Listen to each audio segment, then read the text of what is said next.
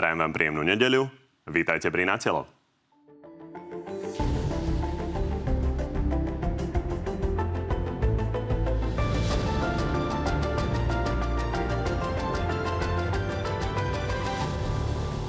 Parlament po dlhej debate napokon hlasoval o vydaní Roberta Fica na bezobné stíhanie. Zabolo len 74 zo 150 poslancov. Ďakujem každému poslancovi, ktorý ma podporil. Poslanci aj vládnej koalície sa nedokázali presvedčiť o tom, že je to úprimné a správne. Sulíkovci vyčítajú Oľano, že za nehlasovali ani dve ich poslankyne. A osme rodina zás hovoria, že sú zrelí na odchod z vlády. Môže povedať iba ten, kto už má dohodu s Pelegrínim, že po predčasných voľbách pôjde s ním vládnuť. Teraz prepač, prepač, prepač, Janka Cigániková, správa sa trošku neslušne. To ale nie je jediný konflikt medzi Sulíkovcami a Matovičovcami. SAS chce vetovať miliardový vládny balík pomoci, na ktorom sa dohodol zvyšok koalície. Máme právo veta a veto využijeme. Zoberieme na vedomie, ale nebudeme akceptovať. Okrem toho máme pre vás dnes aj prieskum o tom, aká časť Slovákov by v prípade nášho napadnutia bránila vlast a aká by naopak ušla. No a našimi dnešnými hostiami sú podpredseda SAS a minister školstva Branislav Greling. Dobrý deň. Dobrý deň, prajem. A podpredseda Smeru Vladislav Kaminský. Dobrý, dobrý deň, deň, pekné nedelné popoludne želám. Tak ako vždy môžete o tom, ktorý z pánov vás presvedčil viac, hlasovať na tvnoviny.sk. Pani, začnime témou, ktorá súvisí s tým prieskumom, lebo naozaj 60 km od našich hraníc koncom tohto týždňa padali rakety v meste Bolovec a prichádza naozaj tá téma obrany našej vlasti oveľa viac do mysli ľudí a tak sme sa opýtali na to aj v prieskume. Tu vidíte otázku, ktorú sme ľuďom položili. Čo by ste robili v prípade vojenského napadnutia Slovenska? Pričom možnosti boli tri. Odísť za hranice, brániť vlast so zbraňou v ruke alebo zostať, ale nebojovať. Tak na úvod váš odhad ktorú možnosť zvolilo koľko Slovákov?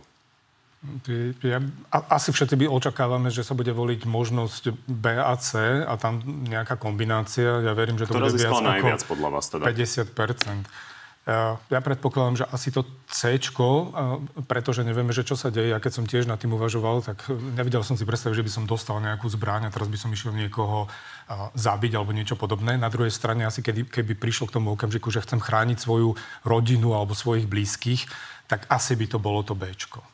Takže koľko ľudí by bojovalo? Mm, budem odhadovať niekde okolo 40% Pán Kamenický, váš odhad? Nechcem odhadovať. E, ja poviem jedno. Ja si myslím, že Slováci, ak by skutočne táto vláda ich presvedčila, že nie je príčinou toho, že nás nejaký iný štát napadol, tak by určite išli brániť Slovensko.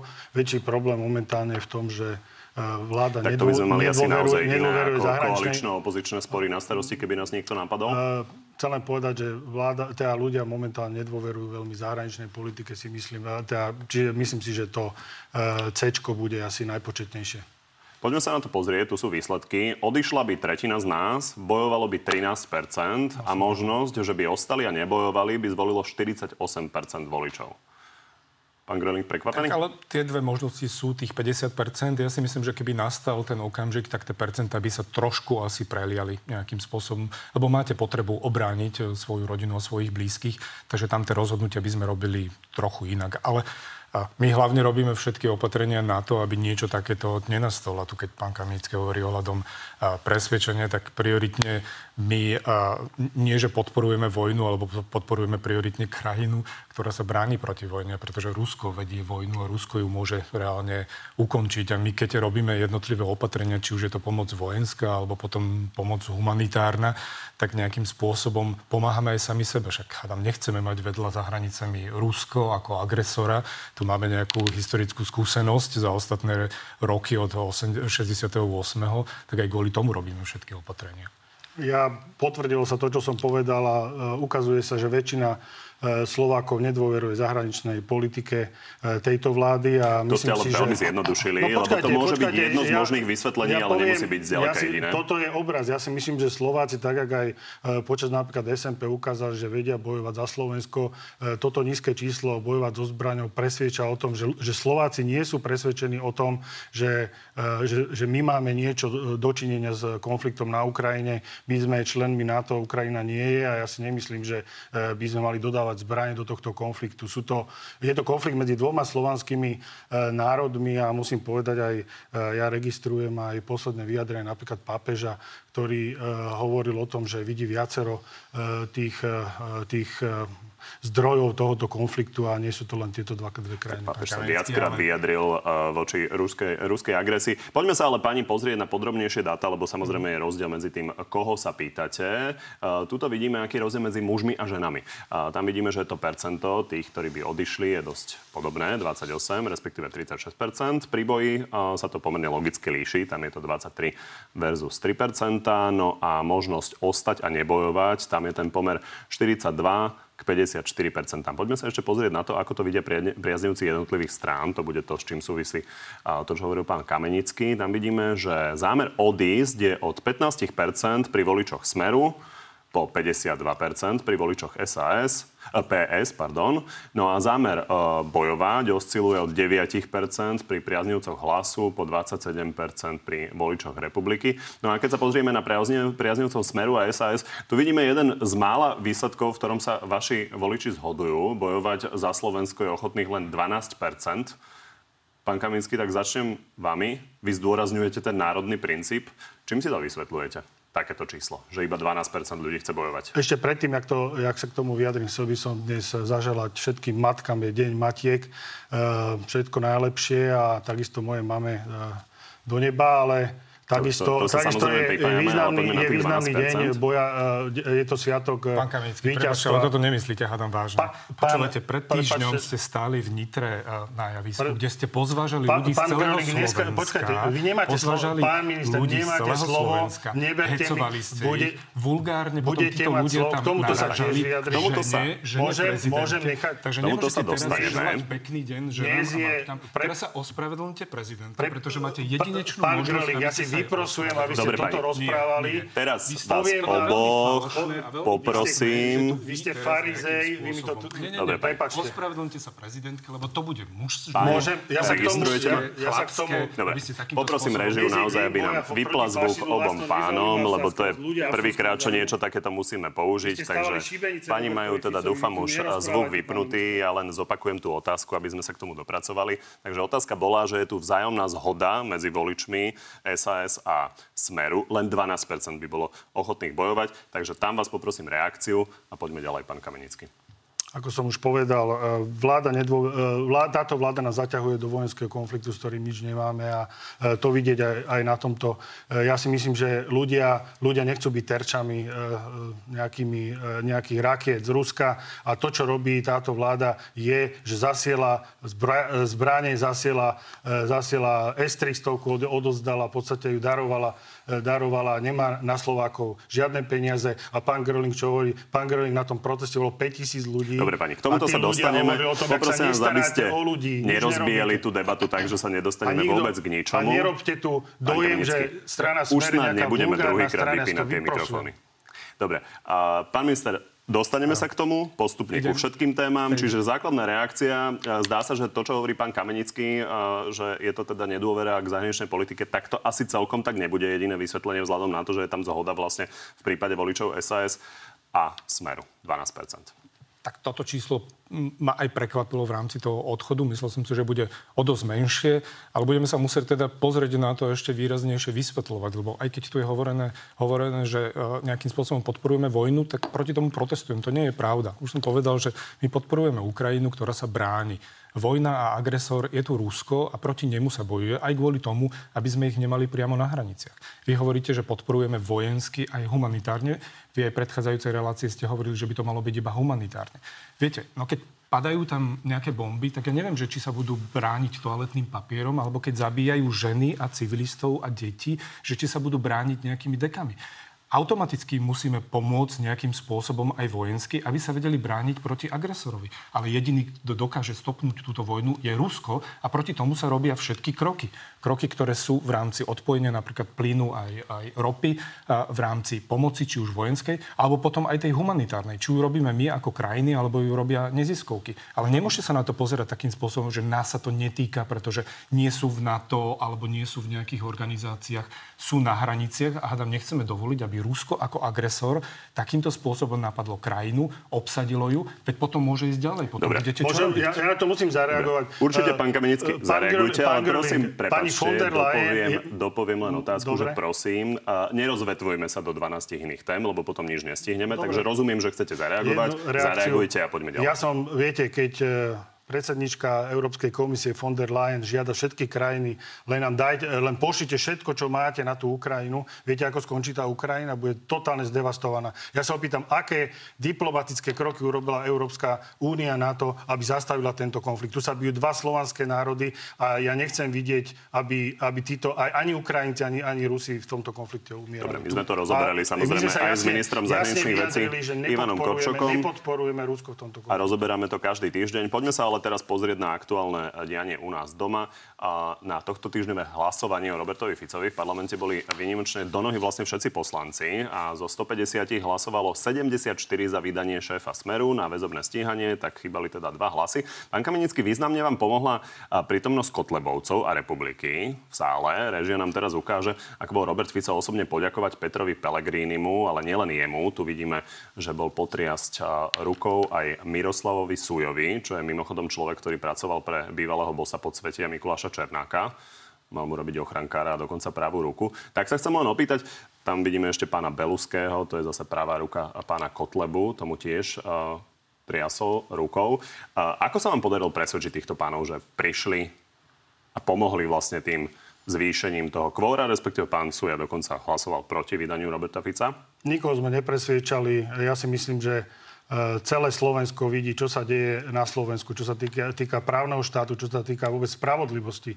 Ja mám veľké obavy o to, e, čo sa deje hlavne na tých špecializovaných súdoch a mali sme tu aj správu SIS, ktorá hovorila o tom, že, e, že sa tu manipulujú konania. Máme tu ministra vnútra e, Mikulca, ktorý dokonca je obvine, teda bol nejak e, obvinený z toho, že zobral nejaký úplatok. Je tu pani Kolíková, sú tu, e, poviem otvorene, je tu napríklad e, súdkynia špecializovaného súdu, ktorá, e, ktorá dávala inštrukcie e, nejakému kajúcníkovi. Máme tu rôzne ďalšie... vaša a, a nebudem hovoriť o tom, že špeciálny, e, špecializovaný, teda špecializo, špeciálnym prokurátorom na Slovensku je pán Lipšic, ktorý je politík, neprokurátor, dokonca človek, ktorý zabil človeka na prechode e, a myslím si, že to je politický revanš, čo sa tu robí voči strane Smer, sociálna demokracia. Právny štát je v rozklade na A Slovensku. teda vám ich, teda im je vás ľúto a Dokončím. preto Dobre, prišli. ešte sa vyjadrím k tomu, lebo bavíme sa tu o väzobnom stíhaní Roberta Fica. A keď si pozriete, eh, jediným, jediným dôvodom na kolúznú väzbu je tam, že eh, Robert Fico robil nejaké tlačovky. Keď sa pozriete, máme tu kajúcnikov, eh, ktorí robia rozhovory Dobre, pre denník N. Vy ste opäť otvorili úplne- obrovské spektrum tém, len No, ja to je sa pýtam skôr dôležité, na to že vy, vy ste dlhé roky Viete, strávili... kajúcnici nemajú- do, dopoviem môžem- otázku, a zás vás nechám rozprávať. No. Čiže vy ste dlhé roky strávili v parlamente, takže máte predstavu, ako to tam funguje. 150 poslancov to naozaj nebýva veľmi často na hlasovaní. Napríklad sa vám podarilo presvedčiť aj pána Mizika, čo je poslanec, ktorý sa z LSNS teda spolu, e, spopularizoval tým, že nevie pracovať s počítačom, aspoň to teda tvrdil teda súdu. A on mal dokonca ospravedlnenku na ten deň a prišiel. Tak pýtam sa len, že čím to je? On prišiel, posadil sa tam a ani nezahlasoval. Že ako sa vám toto podarilo? Prepačte, prišiel e, aj pán Mičovský, ktorý prišiel obarla, ktorého tam donesie. Ja si myslím, že keď má kapačky, tak ho donesú ešte aj na tých kapačkách. Ja, si myslím, On ja si myslím že, že poslanci si uvedomujú, uvedomujú, čo sa deje na Slovensku a potrebovali vydať jasný signál. Ja poviem jedno, e, to, že e, sa hlasovalo o Robertovi Ficovi o nejakom vydaní na väzobné e, stíhaní, to nie je privilegum nejakého poslanca ani Roberta Fica. Je to o, je to o tom, že každý poslanec má nejaký mandát a hovoria o tom aj právnici. Je to poistka, aby sme sa vedeli brániť napríklad proti svojvoli výkonnej moci. A to je, každý poslanec zastáva teda názory niekoľkých, napríklad Robert Fico, niekoľkých 100 tisíc ľudí, ktorí ho volili a to, čo sa deje na Slovensku, je skutočne svojvolou. Keď si pozrete to samotné uznesenie, ktoré Dobre, je proti Robertovi rozumiem. Nechajme zareagovať ja aj- pána trestné činy a to sú prešľapy pána Igora Matoviča a pána Kisku. Nejak ste nehonorovali uh, tých poslancov. No, no, prepačte, to, vy, to vylučujem. Ako, Sú také špekulácie zo strany Viete ja koalície, tak preto sa na to pýtam. Špe, špekulácie. Asi nemyslíte, že by sme dokázali, my, ktorí, my máme 27 poslancov, že dokážeme ovplyvniť e, 76 poslancov, ktorí Pán Gröling, vy tiež máte skúsenosť, že 150 poslancov sa neúčastní úplne každý deň. Toto hlasovanie bolo za mňa aj také hodnotové hlasovanie. Na jednej strane ste tu videli tú spoluprácu Smer sociálna demokracia s fašistickými stranami, ktoré predstavujú nejakú filozofiu a ešte si tam aj podávate ruky a neviete ich vyčleniť z nejakej budúcej vašej možnej potenciálnej spolupráce. Ale pre mňa je veľmi dôležité, že naša strana SAS už dopredu povedala, ako bude hlasovať, bola konzistentná a zahlasovala. Vy tu môžete hovoriť rôzne veci, ale my sme tu nehlasovali o nejakej vine alebo nevine pána poslanca Fica. My sme tu hlasovali o tom, že súd bežného občana môže zobrať do väzby. Čo sa týka poslanca, je tam tá prekážka, že jeho kolegovia musia ešte zahlasovať za to, aby mohlo pokračovať v rámci spravodlivého konania. A toto je veľmi dôležité, kde bohužiaľ pri tomto kľúčovom hlasovaní ako koalícia sme asi zlyhali. Veď si to povedzme, že aj jednotlivé strany, ktoré mali taký ten protikorupčný ráz, čo bolo hlavne teda Olano a s takouto nálepkou protikorupčnosti, teraz sa veľmi tak zvláštne budeme na nich pozerať. A jednu vec oceňme, ja to chcem povedať, že Igor Matovič pre mňa v rámci opozície, však sme tam sedeli 4 roky. Ja keď som sa niekedy na neho pozeral, bolo to naozaj že obdivuhodné, že čo on dokazoval, ako išiel hlavou proti múru, toho múru smeráckého alebo snsáckého. Niekedy to bolo úplne bez pudu seba záchovy a to bolo naozaj obdivuhodné a preto zdvihol takú tú zástavu proti korupčnosti. Bohužiaľ, teraz nejakým spôsobom ten kľud zahlasoval tak, ako zahlasoval, musia si to vysporiadať oni, ale tú protikorupčnú vlajku sme zdvihli teraz my. Áno, oni ich teraz vylúčili, ale to už nič nezmení na tom hlasovaní, ktoré sa udialo. A Oľano má tretinu parlamentu. Áno, ale už sa nič nezmení na tom, že to hlasovanie je za nami, urobilo sa nejaký precedens. Ja som veľmi rád, že naša strana, strana SAS, a, zobrala takú tú nejaký ten nástroj protikorupčnosti a že budeme tá protikorupčná strana v rámci koalície a budeme sa musieť o tom, ako všetky strany, ktoré Dobre, teraz tvoria tú vládnu koalíciu, koalície sa možno ešte dostaneme, ale poďme sa zastaviť ešte pri praktických dôsledkoch, aby ľudia tomu rozumeli, lebo vy hovoríte, že je to niečo principiálne, Aha. že naozaj všetci si majú, si majú byť rovní pred zákonom, ale teda čisto prakticky to ľudia z koalície videli aj trochu inak. Tak sa na to pozrime. Čakáme na režiu, kedy nám ponúkne Borisa Kolára.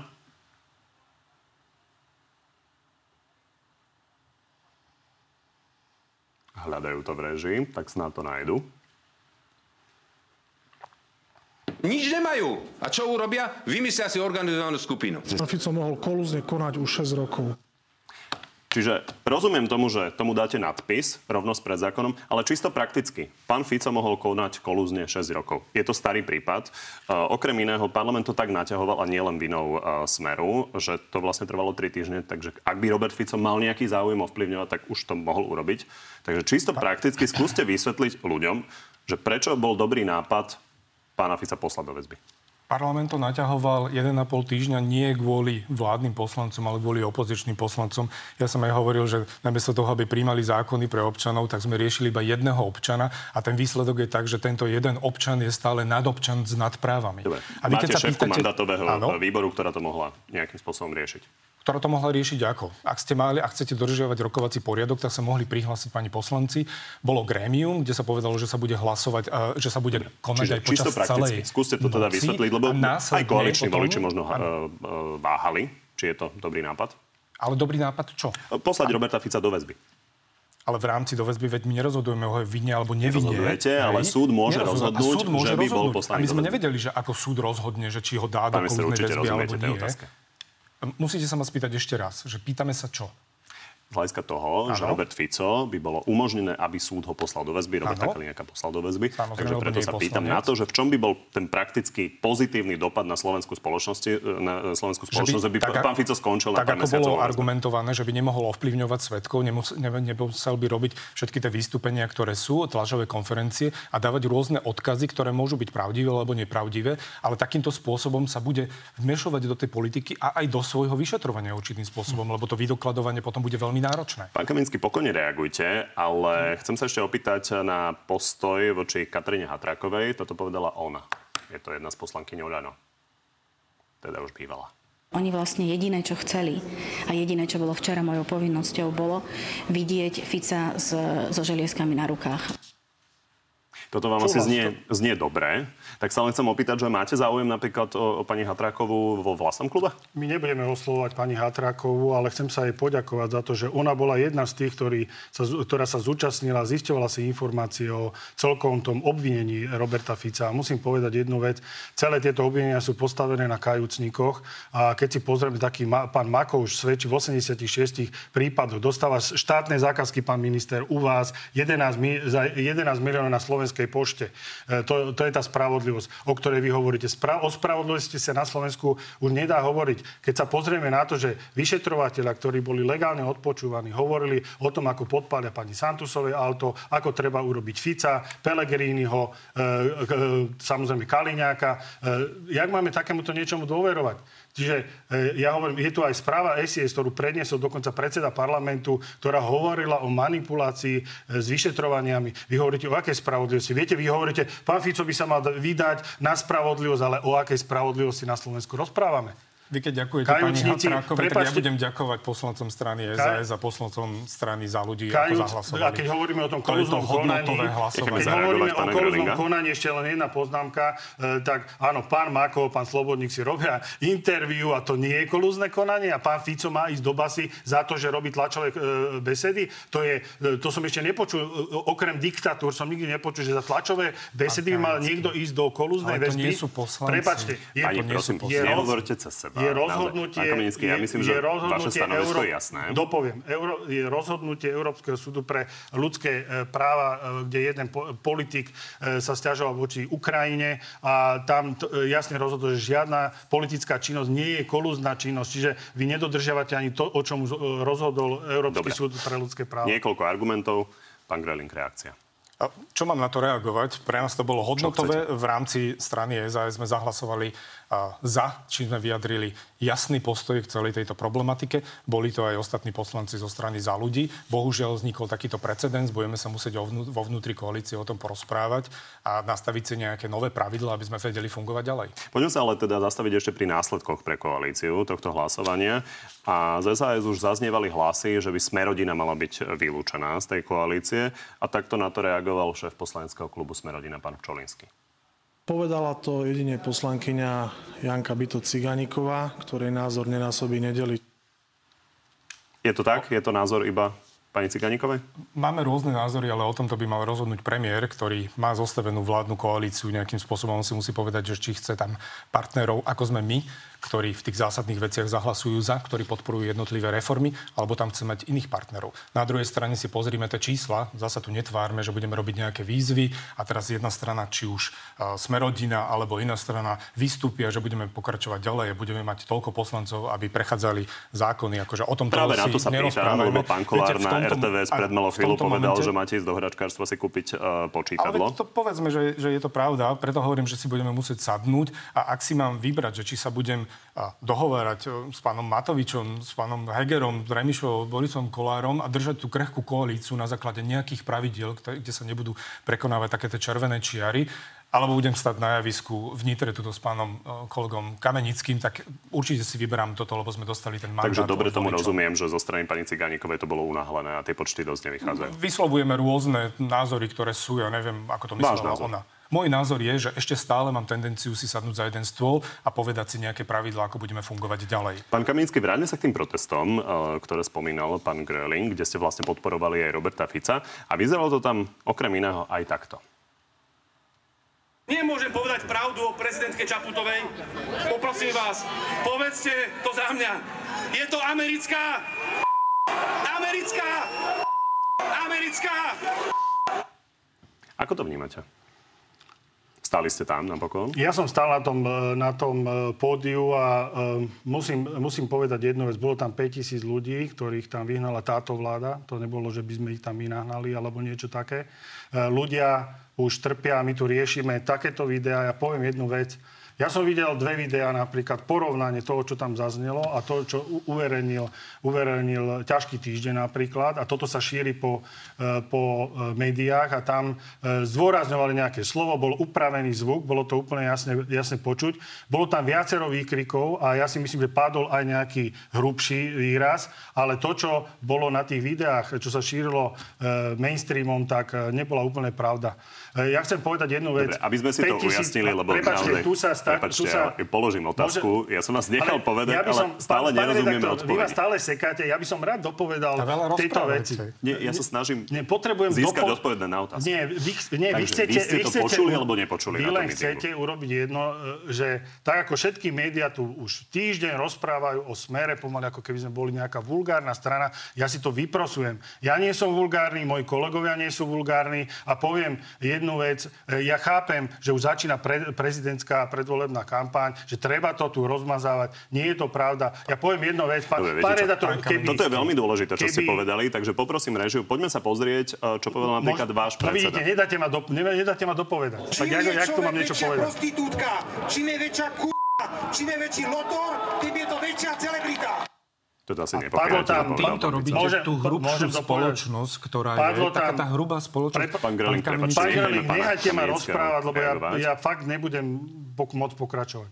Chcem povedať jednu vec. Pán redaktor, keby vás išli e, napríklad dať do väzby za, za to, čo Roberta Fica, čo je absolútny paškvil, paškvil, tak by tiež ste použili hrubšie slovo a preto hovorím, pán Robert Fico má možno nárok na oveľa hrubšie slova. Ja hovorím, právny štát tu nefunguje a preto to, čo, čo vidíte. Ale musím povedať jednu vec, e, prepačte, Roberta Fica, pre, pred jeho bytom stávali šibenice. Ja ukážem, dobre, keď tu teda sa bavíme, No dajte, tak, už sme tu nemali Áno, obrázky, pozrite sa, pán, váš, pán, no váš pán minister pritom, Naď, no keď hovorí o tom, ako ľudia, ľudia sú opice, keby ste povedali jedno, necháte ma dohovoriť, prepáčte, ospravedlňujem sa, pani prezidentka, celá kauza by bola ja skončená. Sa, ja sa Veľmi op, opýtam sa jedno, je tu jeden status to pána, teraz v živom toto je predseda bez, uh, bezpečnostného výboru, pán Krupa, ktorý nazýva tých ľudí, ktorí tam boli, tých 5000 ľudí, uh, svíňami a ožratý pološialený dav. Prepačte, toto uráža tých ľudí. Viete, prečo tam tí ľudia boli, pán Grelin,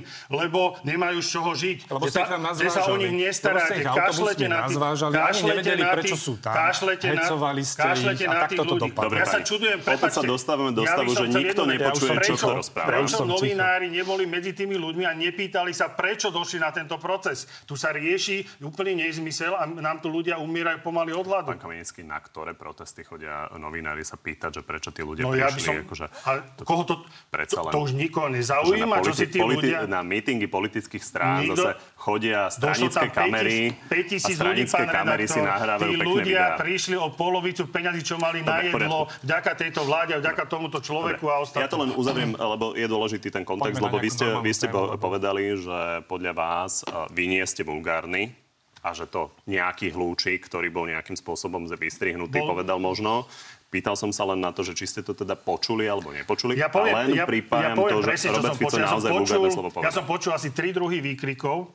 Áno, jeden z nich mohol byť hrubý, priznávam, ale ale hovorím, ja som videl tie dve videá a boli zmanipulované. Boli upravené zvukovo. Dobre, Môžeme to dať na Facebook. Nebodaj, vám tam ešte to, to slovo dali. Normálne vám ho nahrali niekde a vložili No to si, po, pá, pán minister, Preboha, vy to niečo rozprávate, neviete o tom nič, tak Jasne. si to pozrite. Dobre, videl to som to, bohužiaľ som to videl. A nevulgarizujme tých ľudí, ktorí skutočne už, už, už, sa, plázia, už sa plázia po zemi a majú... Pán ďakujem. Mali ste pomerne veľký priestor. Pán Gröling, záverečná reakcia a poďme na ďalšie témy. Záverečná reakcia k tomuto?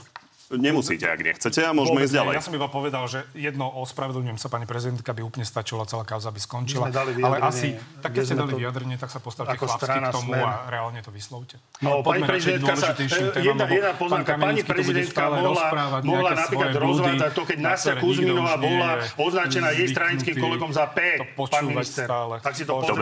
Poďme na ďalšiu veľkú tému ktorú musí koalícia vyriešiť a to je toľko diskutovaná pomoc ľuďom s infláciou. SAS ju odmieta a zvyšok koalície naopak na to tlačí. Poďme sa na to pozrieť.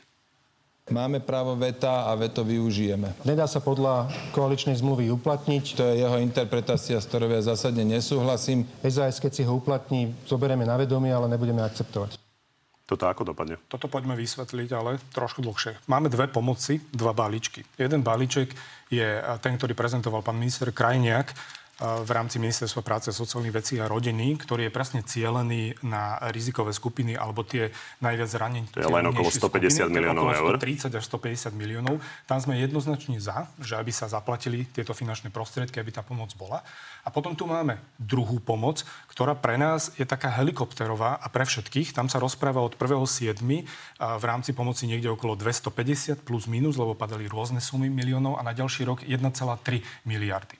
A my hovoríme o tom, že by sme chceli, aby táto pomoc bola vyslovene cielená na tie najrizikovejšie skupiny, ktoré máme. Ak tieto skupiny nám teraz spadajú na dno chudoby a nebodaj sa aj dotknú a zostanú tam, tak štát bude mať o mnoho väčší problém a bude potrebovať dať o mnoho viacej finančných prostriedkov v rámci sociálneho systému, v rámci zdravotného systému. Nie je normálne, aby minister so štyrmi deťmi, ktorý predtým podnikal, dostal tie isté finančné prostriedky, ktoré by dostala aj rozvedená žena v kežmarku s dvomi deťmi. Poďme sa na to pozrieť naozaj, že systematicky a cieľene a nerobme z krízy nejakú predvolebnú kampaň, že budeme rozdávať peniaze absolútne všetkým. Druhá vec, ktorá je, ktorú my sme ešte ani nevideli, tie legislatívne návrhy, ani ja som ich ešte nevidel, hoci sa nám tam dotýkajú voľnočasové poukazy, nevieme povedať, ako budú kryté tieto finančné prostriedky, skadiaľ sa zoberú. Že Igor Matovič hovorí o zdanení firiem, ktoré firiem podnikajú. Sa ja to naozaj ešte on neviem, hovorí, prepočte len dokončím, on hovorí, že sú to firmy, ktoré podnikajú na regulovanom trhu.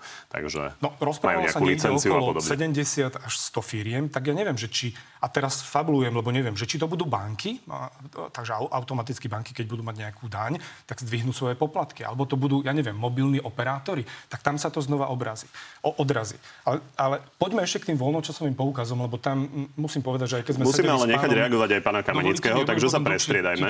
Budete ticho? Dobre. Budem. A my sme sedeli x krát s pánom ministrom financí, s pánom Matovičom, pretože tu rozprávame o voľnočasových poukazov za pol miliardy eur. A ja podporujem voľný čas detí. Robili sme množstvo opatrení na to. Ale pokiaľ nemám vyriešený ten hlavný čas detí, ktoré sedia v školách, kde im dávame vzdelávanie, tak nemôžeme proste minúť pol miliardy. Potrebujeme vyriešiť platy učiteľov, ktoré navrhujeme stále, aj teraz sme dávali pripomienku. Dobre, k platom sa ešte špecificky dostaneme, škôl. takže nechajme tak, zareagovať pána Kamenického. Hej, jednu vec. Viete, ako to na mňa pôsobí? že otvorím večer chladničku, v chladničke nič nemám a chcem sa navečerať, takže synovi dám 15 eur, že choď kúpiť nejaké veci, chlieb, maslo, a, a salamu, aby sme sa navečerali. A on sa mi vráti s vreckom s cukríkov a bude sa celý tešiť, že aha, tu máme cukríky, že poďme sa nájsť. tak to je také riešenie. Toto prirovnanie nepozdáva. Pán Kamenický, chcem sa opýtať na to, že Smer stále hovorí o tom, že vláda chce pomáhať málo, že je pomalá, že nejakým spôsobom nerieši tú infláciu. Čo hovoríte na ten balík, tak ako ho navrhuje Igor Matovič? Takže naozaj hovoríme o 4 miliarde a na budúci rok teda pán minister hovorí o tom, ako sa, aké je tu zdražovanie, tak si pozrime. Potraviny 12%, chlieb 14%, zelenina 25%, čo sa týka e, palí 28%. Inflácia na Slovensku dosiahla, e, dosiahla 10,4%. A keď si pozriete dôchodcovskú infláciu, pán minister, tak je to 11,3% vydávate dôchodcom 1,3%. V tom vašom balíku sa ten dôchodca nenájde. Vy hovoríte o senioroch, ktorí nemajú, nemajú, nárok, nemajú nárok na dôchodok, čiže na dôchodcov ste sa absolútne vykašľali. A o tom, čo som hovoril, a to boli aj tie protesty. Prepačte, viete, koľko tvorí e, asi tak približne percent e, nákup e, potravín z nejakého toho spotrebného koša dôchodcu, e, alebo priemerného človeka asi 20%, u dôchodcov dokonca aj viac.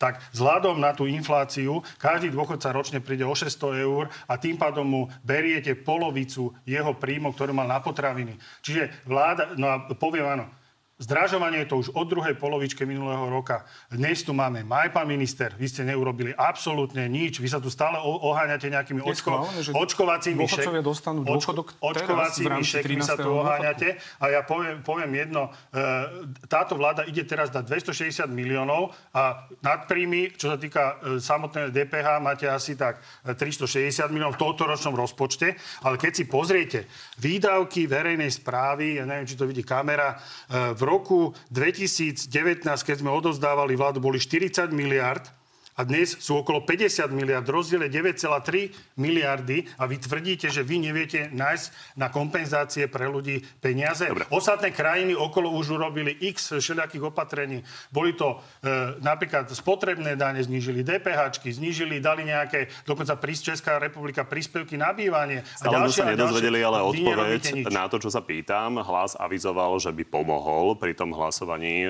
pri ktorom môžu chýbať hlasy SAS. Smer toto vylúčuje. Pozrite sa, my budeme určite navrhovať nejaké, nejaké pozmeňujúce návrhy, e, tak, aby sa nevylúčili dôchodcovia, aby tam bolo oveľa vyššia suma na pomoc, lebo si myslíme, že to, čo sa... A my navrhujeme napríklad jednorazovú Dobre, pomoc, čiže môže sa stať, aby sme už nechali priestor pánovi Grelingovi. Počkajte, ktorá neovplyvňuje až tak e, e, ďalšie roky. To, čo hovoríte, to, čo navrhuje napríklad... Ja, ja poviem jedno, e, ja tiež berem, že nejaké príspevky na krúžky, že je to fajn, ale pol miliardy ide na, ja, z, z, z, z nejakých kružkov sa ľudia na Slovensku nenajedia. Dobre, Treba im dať, aby sme z toho naozaj nemali dve separátne tlačové konferencie, tak nechajme zareagovať pána Grelinga a doplním otázku, prepačte, lebo ľudí zaujíma výsledok, nielen teda hádky, ktoré už povedal aj premiér Heger, že mu prekážajú to, čo predvádza Igor Matovič a Richard Sulík, no ale máte jedného z hlavných predstaviteľov týchto hádok, tak sa chcem len opýtať, či vidíte možnosť na nejaký reálny kompromis. Vy ste povedali, že potrebujete vidieť reálny návrh. Ale už ste boli pri tých vyjednávaniach naozaj dlhé mesiace, tak či vidíte priestor na nejaký kompromis, alebo to vo, vo finále dopadne tak, že to odhlasujú bez vás, e, treba s hlasom? Ja som človek, ktorý nejde z čierneho do bieleho a opačne, že sa snažím nájsť množstvo krokov na to, aby vznikol nejaký kompromis. Čo sa týka tých voľnočasových poukazov a pol miliardy, ktorá by sa mala investovať do toho, tam budem jasne hovoriť, že nie. Toto sú tie cukríky, o ktorých nesmieme rozprávať. My potrebujeme investovať tieto peniaze a pol miliardy do školstva, do platov učiteľov, pretože nám odchádzajú učiteľia. My už tento rok budeme mať problém. Niekde okolo tisíc učiteľov, matematika, fyzika, chémia, ktorých nebudeme mať na prvý stupeň. Do ďalších rokov to bude cez 8 tisíc učiteľov. Potrebujeme v rámci vybavenia škôl, idete na rodičovské v zime a fúka vám tam dovnútra. Z čoho tie školy si majú opraviť e, tieto priestory. Alebo dieťa príde domov s papierikom, kde má napísané, že pošlite 10 eur na učebnice. Tam by mali byť investované peniaze. My hovoríme o tom, že chceme urobiť pomoc, ale v rámci tej pomoci nemôže byť helikopterová, musí byť vyslovene cielená na tie skupiny, ktoré to najviac potrebujú. A ak máme nejaké nadpríjmy, tak ich investujeme do školstva a do zdravotníctva, lebo tam to najviac potrebujeme. Dobre, to je opäť vaše separátne stanovisko ano. SAS, ktoré je v rozpore s tým, čo hovorí zvyšok koalície. Ja som sa pýtal viete, na ten možný kompromis, ale páni, poďme ďalej, lebo v tomto sa ja ďalej nedostaneme. Poznámku, Budeme si musieť naozaj počkať na stredu, kedy sa snad dozvieme viac. Pán minister, za vlády Smeru sa platy učiteľov zvyšovali 4, 6 10% a 10 vojnu 10% čiže ja súhlasím s tým, že dobre, trebalo by, samozrejme je tu inflácia, treba im to kompenzovať, ale teda ja sa pýtam, kde sú tie notebooky pre tých učiteľov, ktorí ste toľko slubovali už a dodnes nepri, Keby neprešli. som mal priestor, tak vám poviem, no, sa už budú distribuovať v rámci Oni už všetci čakajú, všetci no, sa na to pýtajú. Hlavne, že ste mali digitálneho lídra, ktorý zabezpečil celé Slovensko za niekoľko miliárd. Dobre, môžeme zaradiť v diváckých otázkach, lebo zachytil som takú diváckú otázku na uh, učiteľské notebooky, Poďme. ale máme možno väčšie témy. Záverečná otázka možno k tomuto. Igor Matovič tvrdí, že v stredu uvidíme, v Radio Express rozprával, že má avizované od ľudí, ktorým to vadí, že Sulík tlačí vlastne SAS do toho, že povedia, že keď ten to veto nebude akceptované, tak SAS e, odchádza z vlády. Počuli sme vlastne e, už e, na úvod, že vlastne ste teda podľa Igora Matoviča už dohodnutí s hlasom na budúcej koalícii. Takže k tomu len otázka, že či by ste teda išli s hlasom po budúcej vláde? To je klamstvo. To je úplne klamstvo, to si možno želá Igor Matovič a tak toto šíri a podsúva nejaké informácie, ale, ale to vy nie ste stále neodpovedali ako SAS Čo? E, k tomuto. Úplne sme... jasne. Hovoríte, vám, že si to neviete predstaviť. Poviem vám. A ja sa pýtam, ako to teda my sa, držíme, byť. my sa držíme na pravidlách, aj toto je o pravidlách. Máme nejakú koaličnú zmluvu, kde je stanovené veto a keď jeden partner povie, že vetuje určitý návrh, tak ostatní partnery by ho mali akceptovať, nemali by to prelamovať samostatne a mali by sme si opätovne sadnúť za stôl a vydebatovať tak, aby to bolo akceptovateľné pre všetkých. A idem povedať, a my sa držíme pravidel. A v rámci pravidel sme mali kongres a na tom kongrese sme vylúčili strany, pána kolegu, Smer sociálna demokracia a fašistov a SNS, že s nimi nepôjdeme do ďalšej koalície. A čo sa týka ostatných strán, budeme mať opätovne kongres, my to tam navrhneme, ako odsúhlasia všetci stradníci, tak to budeme deklarovať. Ja dopredu nechcem niečo povedať a potom sa toho budeme chytať Dobre, tak teraz. buďme konkrétni, lebo toto už za počúvame mesiace. Za mňa vám poviem, že si to neviem predstaviť a do takejto Dobre, koalície by čiže keď bude takýto návrh na kongrese SAS, tak vy konkrétne budete hlasovať za to, aby bolo vylúčené, že s hlasom budete vládnuť? V súčasnosti môžem povedať, že môj názor je taký, že áno, by som za to zahlasoval. Vy konkrétne budete hlasovať za to. Dobre tomu rozumiem. Áno. Aby to bolo definitívne jasné a nemuseli sme to viac riešiť. Poďme teraz na tému Ukrajiny, lebo o tej ste chceli už v úvode diskutovať a máme tam jednu veľmi aktuálnu vec. Vláda avizuje, že je ochotná Kievu poslať 30 našich sovietských tankov T-72 s tým, že na výmenu by sme do, mohli dostať teoreticky nemecké tanky Leopard a minister Naď k tomu povedal toto. Áno, bavíme sa, ale pokiaľ by sme mali niečo konkrétne, čo by sme vám radi povedali, tak by sme to oznámili.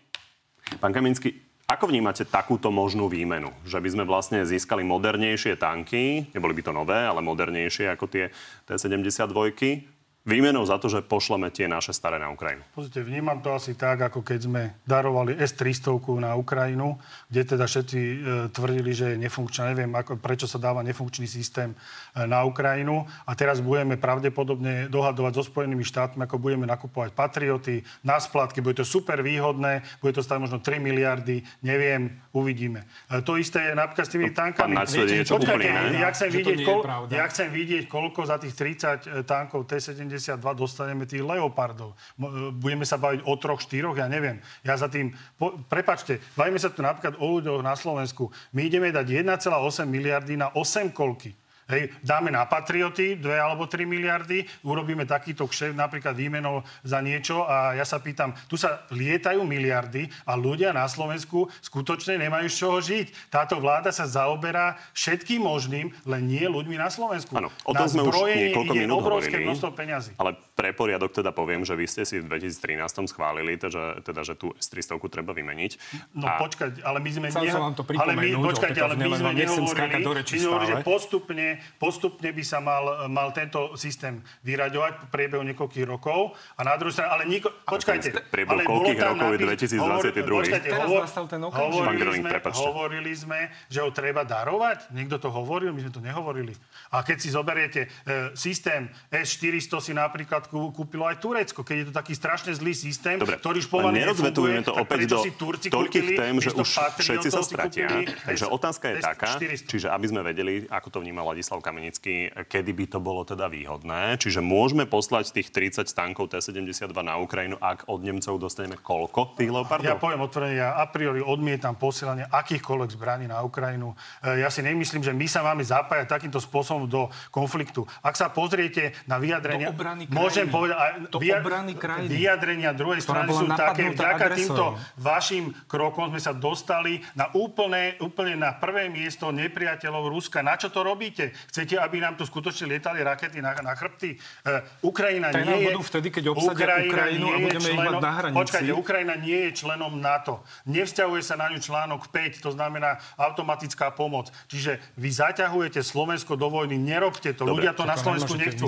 Videli vážne. ste v tom prieskume, pán, pán minister, to bol výsledok toho, čo, čo robíte. To je výsledok tej hrubej poslednú, politiky, nie, ktorú prezentujete máme, aj vy. máme naozaj poslednú minútku na to, aby pán Greling zareagoval na to, čo bolo povedané.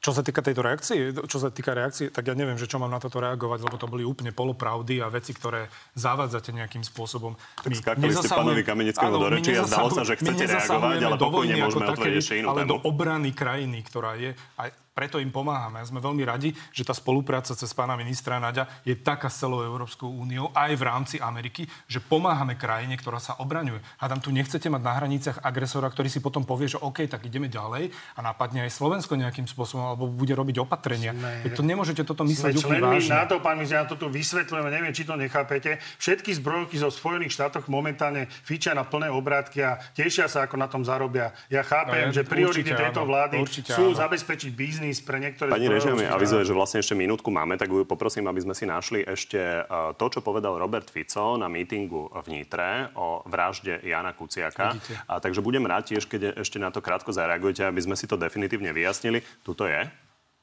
Nenechajme si zobrať pravdu o Kuciakovi. A my raz povieme, do Kuciaka zabil. A budú všetci šokovaní. Pán Kanický, tak toto nám veľmi jednoducho vyjasnite. Čo vy viete, teda iné ako to, že pán Marček sa priznal k tej strelbe? Ja neviem, ja neviem nič iné. Ja, ja, tu, Ja- ja, poviem o to, ja nevidím, ja, takto, ja, to, ja som to e, samozrejme vnímal, ale detálne som neštudoval tento, e, tento prípad, ale poviem otvorene, mňa zaujíma nie, že či pán Marček niekoho zabil, možno, že e, sa raz ukáže, kto to celé e, objednal, ja neviem, ale... Nie, počkajte, prepáčte, počkajte, toto stále je sa váš predseda, prepáčte, to- to nie je stále sa tu- stále sa tu, kolega z regiónu. Sa, môžem dopovedať? Stále sa tu Smer obviňoval pomaly, že, že stali, neviem, talianská stopa, neviem čo, ako Smer, keby zavraždil Kuciaka. E, vražda Ku, e, Kuciaka bola zneužitá politicky proti strane Smer sociálna demokracia. Ja by som si želal, aby sa skutočne to vyšetrilo, aby sa ukázalo, kto za týmto je a kto to celé objednal. na tomto sa Ale myslím, ja všetci neviem, traja no, zhodneme. Ja osobne Ide neviem, o to, prepačte, hovorí to váš predseda. Dobre, Takže zavolajte- že zavolajte- prepáčte, prepáčte, zavolajte si pána otázku. Dal som vám predsedu, priestor na na politické stanovisko. Pán predseda tu bol, nebolo Tak to, nebolo, to, nebolo to tak dávno a treba povedať, že toto je aktuálne. Takže čo vám povedal, kto zavraždil teda Jana Kuciaka? Ak to nie je tak, ako sme sa dozvedeli na súde, že pán Marček strieľal a zabil ho. Vidíte, zase sa v tom vrtáte, pán, pán redaktor. Ja, to to, ja, viete, ja, ja mám pocit, že, že áno, tu sú otá- otázky. Čo robil sme na akom, na akom mítingu? E, Čo, čo s Kuciakom? Prepačte, my sme tu boli obviňovaní z Kuciakovej vraždy, čo nie je pravda. Absolútne je to lož. Sa to politicky zneužilo. Padla na tom podstate aj, aj vtedajšia vláda. Musel sa teda e, vymeniť predseda vlády. Ja to odmietam. A poviem otvorene, keď chcete vedieť nejakú informáciu o Roberta Fica, zavolajte si Roberta Fica, on vám na to odpovie. Bol tu, toto je aktuálne. Žiaľ sme sa teda nedozvedeli. Znie to teda ako nebezpečný hoax, ale v poriadku. My je to do vaše dobré vaše právo a vydáme to nereagovať. A knižku- poďme na záverečnú rubriku. A ja vaše. Hej. Takže páni, zvládnete naozaj tri áno, nie otázky? Vy sa to vždy pýtate, ja sa vás vždy pýtam, že či niekto aj povedal, že nie. Môžete to odmietnúť, nie, ak, ak sa cítite Však tak, že to nezvládnete. snažiť. Pán Kamenický, zvládnete? Podľa otázok. Záleží, Nie sú- nie záleží sú- aké nie ste zase vybrali tie, aké ste vybrali Z tie otázky. prieskumu vyplynulo, že Slovensko by pri napadnutí bránilo len 12% vašich voličov. Ako by ste sa zachovali vy? Bránili by ste ho so zbraňou v ruke? Uh, by som reagoval presne tak, ako tí naši voliči. To znamená, ak by som bol presvedčený, že Slovensko je ohrozené a treba ho brániť, by som ho bránil. Ale vzhľadom na to, čo robí táto vláda, tak si myslím, že toto je výsledok. Napadlo. Niečo. Napadlo. Nejaká krajina. No. Tak to by nebolo ohrozené? No, uh, Keď nás napadlo Rusko, tak by nebolo ohrozené. Nie, ja Keby Amerika, tak by bolo. väčšina ľudí, tak ako to bolo aj počas, uh, počas SMP, by Dobre. skutočne zobrala zbraň. Rovnaká otázka, pán Greling? Už som vyslovil. Ak by som ochraňoval uh, svojich blízkych, svoju rodinu a svoje okolie, tak určite by som išiel do toho. Richard Raši tu minulý týždeň povedal, že on by nechcel, aby mal hlas spoločného prezidentského kandidáta so Smerom. Vy by ste chceli spoločného? Pozrite sa, tak ako som povedal, pani pre... Áno, nie. Pán, pána, my budeme chcieť postaviť jedného silného kandidáta e, za celú opozíciu, ak sa to bude dať. Čiže chceli. Takže bude, chceli by sme samozrejme. Ak by bola situácia po voľbách taká, že hlas by si mohol vybrať, že by bude vo vláde s republikou alebo s SAS, vy osobne by ste boli za koalíciu s Petrom Pellegrinim? Na to som už odpovedal, že ja budem hlasovať proti. Čiže išli by ste radšej do opozície? Áno. Odsudzujete to, že na mítingu Smeru v Nitre kričali vaši priaznivci vulgarizmy voči prezidentke? Opakujem, bolo to viacero zvukov, takže nemám momentálne k tomu, čo dodať. A koaliční partneri odignorujú vaše veto voči balíku vládnej pomoci, ako to už avizoval napokon Igor Matovič. Mal by SAS odísť z vlády?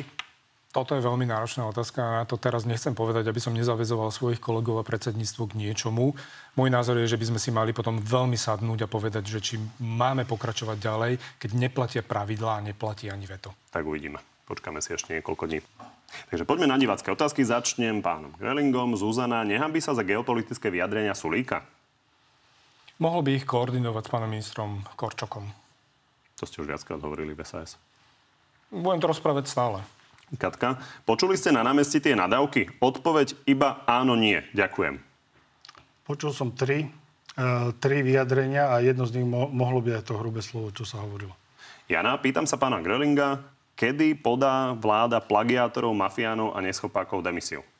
No ak by sme mali takýmto spôsobom sa potom pozerať, že čo sa udeje e, po, po voľbách, ak to nám bude ďalej vládnuť, tak sa stále snažiť, budeme snažiť svojou robotou urobiť to najlepšie pre Slovensko a nehovoriť o tom, že kedy odstúpime. Pán Kamenický, je pravdou, že ste kupovali hlasy poslancov, aby nehlasovali za vydanie Roberta Fica?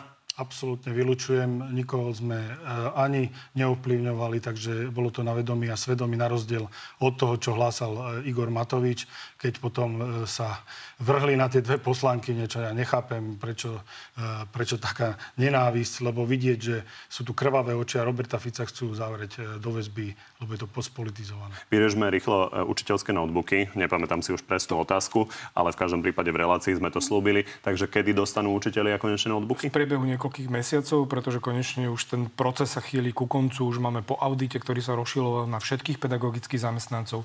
Tri kraje, stredné školy, cez 300 stredných škôl. Už učitelia vyplňovali objednávky, aby sme mali nejakým závazným spôsobom to množstvo, ktoré sa potom bude posúvať ďalej. Bol vyhlásený dynamicky nákupný spôsob obstarávania týchto notebookov. Ja verím, že v priebehu niekoľkých mesiacov ich začneme distribuovať na stredné školy smerom k učiteľom a potom budeme pokračovať ďalej. Ešte na oboch, Ladislav, sme si všetci rovní pred zákonom? Ehm, ja mám pocit, že mali by sme si byť e, rovní, čo sa týka, ale čo sa týka toho, tej väzby samotnej, to je nejaká poistka ústavná, ktorú som už vysvetlil. Ehm, na druhej strane ja mám momentálne pocit, že aj poslanci Smeru, aj napríklad Robert Fico, Robert Kaliňák sú dokonca e, ešte diskriminovaní voči bežnému občanovi, lebo to, čo sa tu vyrába, ten paškvíl, E, tak považujem za e, skutočne rozvrat právneho štátu. O nejakej spravodlivosti sa tu nedá skutočne hovoriť aj vzhľadom na tie informácie, čo, čo, čo tu všetko, všetko tí elitní e, vyšetrovateľe napáchali a čo robí mi, minister Mikulec, ktorý v podstate os, dokonca aj ovplyvňoval niektorých.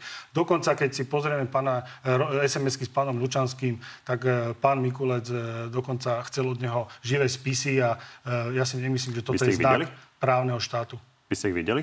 Pa, čo som videl? Tie SMS-ky respektíve tú WhatsAppovú komunikáciu. No pozrite sa to, pán, pán Mikulec. No, o, o tom len keď, písala po, Počkajte, ke, však si pozrite dokonca vyjadrenia pána Mikulca, myslím, že bol u pána Závodského, tak tam to v podstate nespochybňujem, takže tie SMS-ky nie, nie, ja sa pýtam, či ja som ich nevidel. Nevideli ste? Nie. Rovnaká otázka. Sme si všetci rovní pred zákonom? Všetci iba o tom rozprávame, ale keď prišlo teraz kľúčové hlasovanie, tak e, tie signály to hlasovanie ukázalo, že to tak nie je. Pani, ďakujem, že ste prišli do Markizy. Ďakujeme. Ďakujeme. Z dnešného na telo je to všetko. Pri ďalšom sa vidíme opäť v nedeľu. No a v útorok popoludní máme pre vás v pravidelnom čase na TV novinách na telo plus, tentoraz s podpredsedom Sme rodina Milanom Krajňakom. Príjemný zvyšok nedele.